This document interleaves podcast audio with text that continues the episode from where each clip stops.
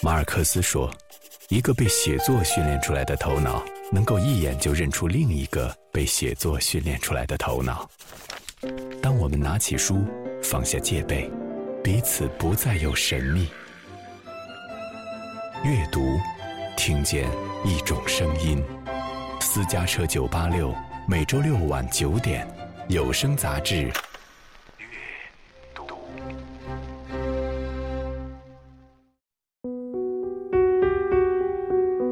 段南京大学流传已久的轶事。四三年，蒋介石来任中央大学校长，他直接给我这个题目，说我这儿有一个想法，叫蒋公的面子，你来写。你收到帖子了吗？什么帖子？蒋介石请客吃饭的帖子。一场知识分子的精神对话。给不给蒋介石这面子呢？给不给蒋公这面子呢？他们心里很纠结。这么说，卞先生是要赴蒋院长的宴会了？石先生不是也收到了吗？一个趣味的中国式故事。去吧，自己没面子；不去吧，国家元首没面子。太困难了吧？创作过程中遇到的难题还是很多的。造成所有不合理的不是太讲究自由，是太讲究道德廉耻上的自由。本期阅读话剧《蒋公的面子》。戏剧嘛，就是把人的灵魂放在火上烤，烤得你捧腹大笑，烤得你哈哈大笑。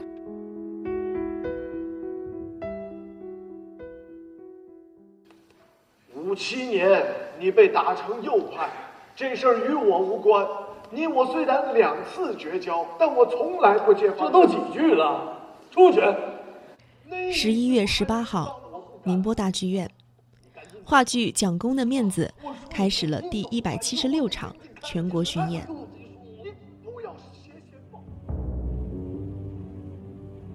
此时的舞台上灯光昏暗。三束追灯打在三位年近六旬的老教授身上。时间是一九六七年的夏天，他们被红卫兵关在文革楼里面做检讨，而检讨的问题只有一个，就是他们究竟有没有在一九四三年赴过蒋介石的一顿宴请。我从不记得这事儿。我那时候在昆明，明明在重庆。我在云南大学见你，只间隔了半年，一月份就回来了。是吗？啊，这事儿关系到我的政治生命，你可不能瞎说。我记得很清楚，历史反革命便从周，说席上有火腿烧豆腐，极力劝你去。火腿烧豆腐，十一号。蒋公的面子，起初是南京大学文学院为纪念南京大学建校一百一十周年而创作的学生话剧。却意外地在挑剔的演剧市场收获了爆红人气，超高的票房和口碑可谓给这部学生话剧赚足了面子。剧本的作者温方一在创作《蒋公的面子》时，还是南京大学文学院戏剧影视艺术系的大三学生，就连这部剧的导演也是他当时的学年论文导师。当时我做学年论文。嗯，找吕孝平老师做我的学年论文导师，他直接给我这个题目，说我这儿有一个想法叫蒋公的面子，你来写。呃，他跟我讲的好像是一件确实的校史一样，而不是一个传说。当时刚接到这个题目的时候，觉得最大的难度是凑够两万字，因为我之前没有写过完整能演的本子，我没有底，我就讲这个题目。我要凑够两万多字，呃，太困难了吧？嗯，应该说创作过程中遇到的难题还是很多的，因为，嗯，里面要提到大量的民国时期的细节，嗯，不能让观众出戏。谁也没有想到，这样一出剧，结果会一炮而红。呃，二零一二年五月十六号的时候举行的第一场演出，嗯，全场爆满。当时是不售票的，是发的票，凭票排队，门口早早的就有很多的学生在门口排的长龙，对，包括甩几个弯儿，只能进来四百多人的礼堂，他们挤进来，呃，五百多人。高昌伟先生，他是我们南京大学艺术硕士剧团的演员。至今一百七十六场的全国巡演，在北上广深、西安、成都、长沙等地演出几乎场场爆满。嗯，导演就是吕孝平老师，我的学年论文导师，他自己来导这个剧。呃，他实际上是个做学术的，但是他南大的演剧基本上是靠他来撑，他他对这方面是绝对是非常热爱。而演员是我们南大在读或已经毕业的艺术硕士，他们是在职艺硕，所以他们本身也是表演专业的老师。这次演出前，我们在大剧院的门口遇见了温芳一。现在他是南京大学影视文学专业的研二学生。每一场演出前，他要照例向前来观看话剧的观众分发问卷。而作为一位非专业剧团的编剧，演出时他还要偶尔上场帮忙搬道具。作为一个主打年轻的戏剧，那么你在哪一些方面跟传统戏剧相比会有一些不同？其实这部剧非常传统嘛，就它的写剧方法来说。但是如果说它稍微有一些不同的话，也就是它学院气比较重吧。因为在中国大陆这么多年，很少有描写知识分子的剧，而描写知识分子的剧大多都是描写那些，呃，所谓的一流知识分子，就是像邓稼先啊这些道德榜样类的这种，嗯。但是真正把知识分子和他们的政治立场分开的，好像没有见过。离校的时候连惜别会也没举行一个，人走后才都想起他的好来。如今又是这样。可是蒋介石来当这个校长，也未免蒋公当校长当多了，就以为什么学校的校长都能当。之所以称蒋介石为蒋公，是因为剧本描述的其中一个时间点是抗战时期的一九四三年。而故事就是南京大学中文系流传的一则轶事。中大，不是变成了党校，就是军校。一九四三年，蒋介石在兼任南京大学（时称国立中央大学）校长时，曾经邀请三位中文系的知名教授共进年夜饭。该不该给蒋公这个面子前去赴宴，就成了教授们争论的一个问题。你收到帖子了吗？什么帖子？蒋介石请客吃饭的帖子。收到了，去吗？我不去。你去吗？他还请了哪些人啊？既是参叙，人就不会太多。参叙？哼，是训话吧？谁能给他这个面子？爱戴蒋院长的人还是有的，像卞从周这种御用文人，他还没到这个地步。我是没见过家里挂着老蒋墨宝的教授，那可是他家的镇馆之宝。他学问还算好，那是蒋介石的看法，所以请他做了太子太傅啊，是真的吗？千真万确。现在描写知识分子的剧，都是把他们这种政治上的倾向与他们的道德品质或者与对他们的评价相挂钩。但是，蒋公的面子这个剧比较特殊的在于，就是支持蒋介石的、不支持蒋介石的以及中立派，他们并不因他们的政治立场而对他们的评价有所影响。嗯。只是单纯文人的那种性格，嗯，他们的思想观念、价值来做的这个。另一方面，虽然我写的是一个民国戏，但里面肯定还是或多或少带有我们这个时代的色彩。如果这个剧我们想象一下，提前二十年之前演或者三十年之前演，可能观众很难会笑出来。你懂了吗？你这个人，你懂不懂学问呐？呃，他说的是。人固有一死，或因感染某种病原菌而死，或者被敌机炸死。不能因为有人被敌机炸死，就认为你也会被敌机炸死。懂了？就比如说这里面的人物设置，这里面一共三个人，然后其中有一个叫夏小山的教授，这部剧的笑点基本上集中在他的身上，而他之所以能带来笑点。是因为，嗯，他通常会用一句抽离出来的话，把之前所有的严肃对话消解掉，严肃对话的意义消解掉。而这种消解严肃意义的东西，实际上是一个现代性的东西。夏先生，卞先生，哦，石太太，哎。石太太，哎，来的正好，我们正说三缺一呢。我收拾一下。终于可以安心打麻将。谁也不要再提蒋中正，今天呢就是玩。抱歉，家里乱得不成样子，见不得人。哪里？你是没见过我家里的样子。石太太，你可是我们的大救星啊！没有你，我们一天都凑不成一桌麻将。去不去赴宴这个问题，对应出了知识分子在面对强权时的复杂心态。温芳一在整部戏中用单纯的对话，把这种复杂表现得一目了然。人哪能没有怨气呀？从辩证法的角度来说，每一段婚姻背后都有离婚的因素。主要是靠读书、查校史资料，然后查嗯，就是不只是中大、西南联大的资料，当时一些民国教授的传记。呃，他们当年的日记，然后看了一些当时创作的讲知识分子的剧本，比如像《芳草天涯》，还有一些非常细节的东西，比如说校友的回忆录，当时一些学生的文章，包括一些当时的报道，查的其实很杂，但是对于我们戏剧创作来说的话，嗯，细节越多越好。这么说。石先生早就找过龙先生，没有。石先生早就知道娄先生去成都了。嗯，我忘了。你，怪不得要和我赌啊！坐回来打麻将。你诈糊。平时见到的一些东西也会把它放到这个剧本里面，比如说。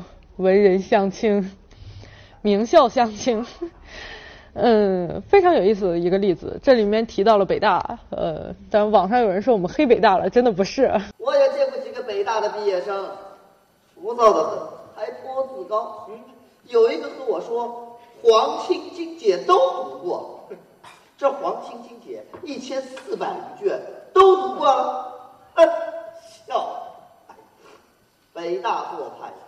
呃，因为我真实见到了，我们中文系的老师上课的时候，有的老师会说：“哎呀，现在北大中文系不行了，他一直在吃老本，很多好的老师都走了。”但是我也认识北大中文系的老师，他就跟我说：“哎呀，这几年南大推荐过来的学生不行啊，一问三不知啊。”嗯，都是很有意思的事情。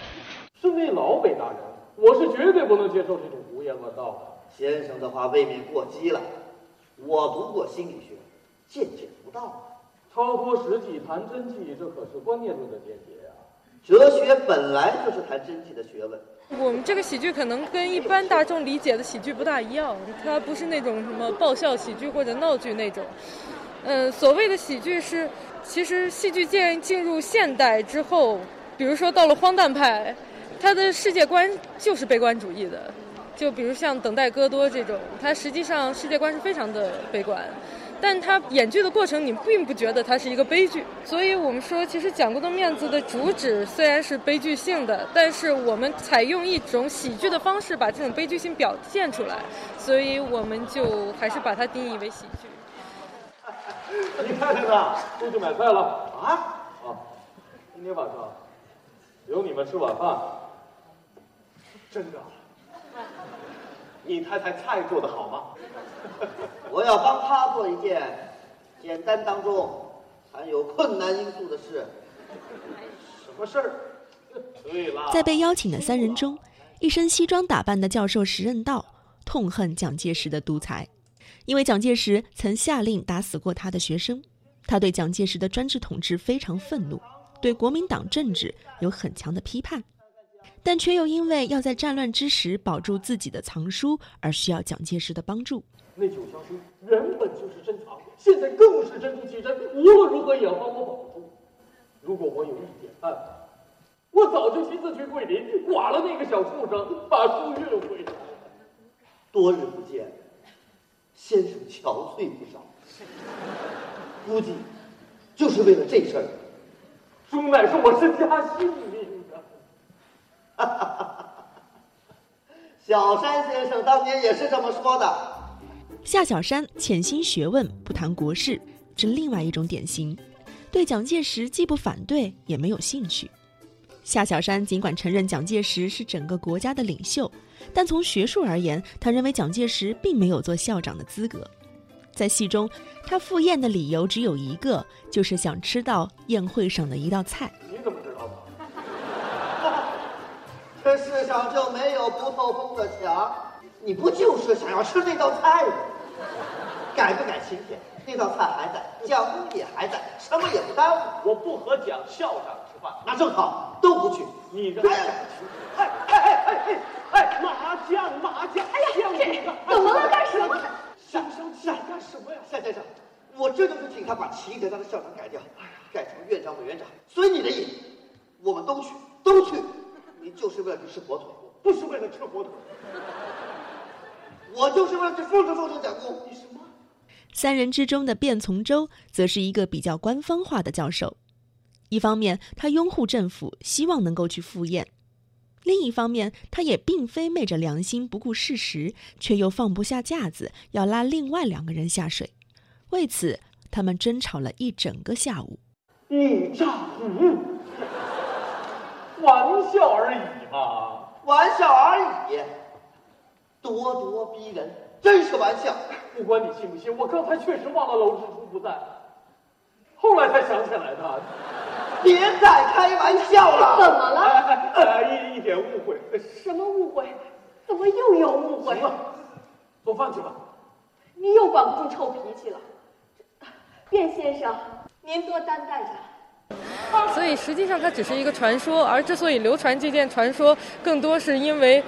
呃，基于教授对他们当时现状的不满 就是他们会觉得权力对于知识的态度，呃，跟过去不太一样，包括知识分子对于权力的态度也跟过去不一样，所以他们才会一直传着这个并没有什么实质性证据的这么一个传说。怎么会把这样的一个传说改编成一个戏剧？这个创意不是我的，是吕孝平老师的，他是我的学年论文导师。呃，他是听董健教授说了这个传说之后，他觉得这个非常适合做一个戏，因为他的戏剧理念就是戏剧就是把人的灵魂放在火上烤。戏剧嘛，就是把人的灵魂放在火上烤，这个真的是烤人的灵魂。你去吧，自己没面子；不去吧，国家元首没面子。他很纠结嘛，这个纠结就是把人的灵魂放在火上烤。呃，有一种情况，把人的灵魂放在火上烤啊，烤得一把鼻涕一把眼泪的，那叫悲剧。我们认为更高的状态不是悲剧，而是喜剧。把人的灵魂放在火上烤，烤得你捧腹大笑，烤得你哈哈大笑。是找我吧？还说是约了楼之初，你早点说不就行了吗？好了，叶仙，你也去赴宴吧。玩笑嘛，都过去了，不是玩笑。是玩我，好了，让蒋公把请帖上的中大校长改为行政院长，再给我。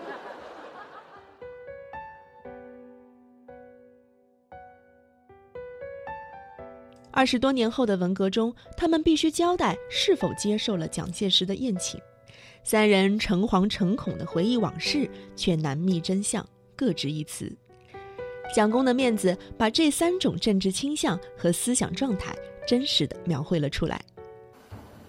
一派胡言！我是接到过蒋该死的请帖，可我绝对没和蒋该死一起吃饭。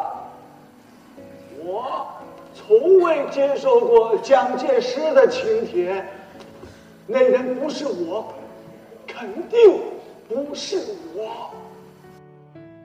三个人的内心其实都挺纠结的，而他们三个之间，由于政治上的观念，由于性格上的，包括知识上的评价的问题，他们互相也会有冲突。就我们之前为什么会觉得之前描写知识分子的剧比较少，是因为我很少看到真正有知识分子特性的剧，就是把知识分子描写的具有知识分子特性，把矛盾做的知识分子化，而这个剧。因为创作的时候压力就很大，我是觉得如果我写不好的话，中文系的老师会觉得我不读书，所以 写的就很紧张。当时有大量的典故啊，包括文人很多会心的东西，他们隐藏在内心弯弯绕的这么一种状态，把他们写出来，结果还是比较令人满意的。起码那些老师们看了之后，并没有说不像他们。简单的道具，简单的场景，几个固定的人物，蒋公的面子在极为简单的戏剧外衣下袒露出的，却是人与人复杂的内心博弈。通常的戏做出来的你好人呢还是坏人啊？我们这上面的主角啊，没有好人，没有坏人，每个人都有给自己辩护的理由，每个人都想找一个角落里躲着人抽自己耳光。我这什么呀？那么把人做到这种地步，戏就好看的嘛。这样，我们在南京大学开始校庆的时候演四场，那么到十月份我们又演了十场。本来想演十场我们就算了吧，结果座无虚席的，大家都要看。我们说怎么办？再加演五场吧，然后再加演三场吧，然后再加演三场吧，加演六场。结果演到三十四场，演到三十四场天太冷了，演不下去了，我们就只好又许了个愿，说春天再演吧。那么春天再演的时候。好像我们在南京市演，南京市委宣传部给我们买的场租以后，呃，我们非常低的票价，就是最高票价一百五十块钱，那么最低票价学生票价五十块钱，这样还是收不住。大家只要一看戏就知道，他这个语言功夫非常好。给我个面子，我给您面子，就相当于给他面子。你不用给我面子，改一个称呼而已。好，改。要去三人一起去，省得我帮了别人的忙，还落下个媚上的名声。我主要想表达知识分子在理想与现实之间找不到出路的这么一种纠结困境的状态。但这种困境实际上跟是民国还是现在还是古代并没有什么太大的关系，因为它古今中外都有。知识分子，我觉得很难找到一个真正明确的社会责任。就是说我到底是应该埋头做学问，还是积极的参与到这个社会的变革当中？而我如果我过深的投入到这个社会的变革当中的话，我是不是还能保持我自身的干净？就是自古以来这些文人都在这之间摇摆，实际上并没有一个明确的答案。而这种困境，我觉得是永恒的。蒋公面子的书生气质之所以火，或许是他回归了戏剧的艺术本质。所有的好戏都是站在道德边缘而指向困境所在。在过去的几年间，一股民国热的出现，使越来越多的人谈到了民国。大家尤其热衷的，或者说读书人和知识分子尤其热衷去谈的，就是民国的文人。温方一把握了一种真实存在的知识分子精神。无论这三位教授有着怎样的差别，是拥护还是反对蒋公。在他们身上都有着一个共同的价值，那就是知识分子的独立人格。这一点恰恰是教育传统中最重要的精神传承。感谢收听本期阅读，下周见。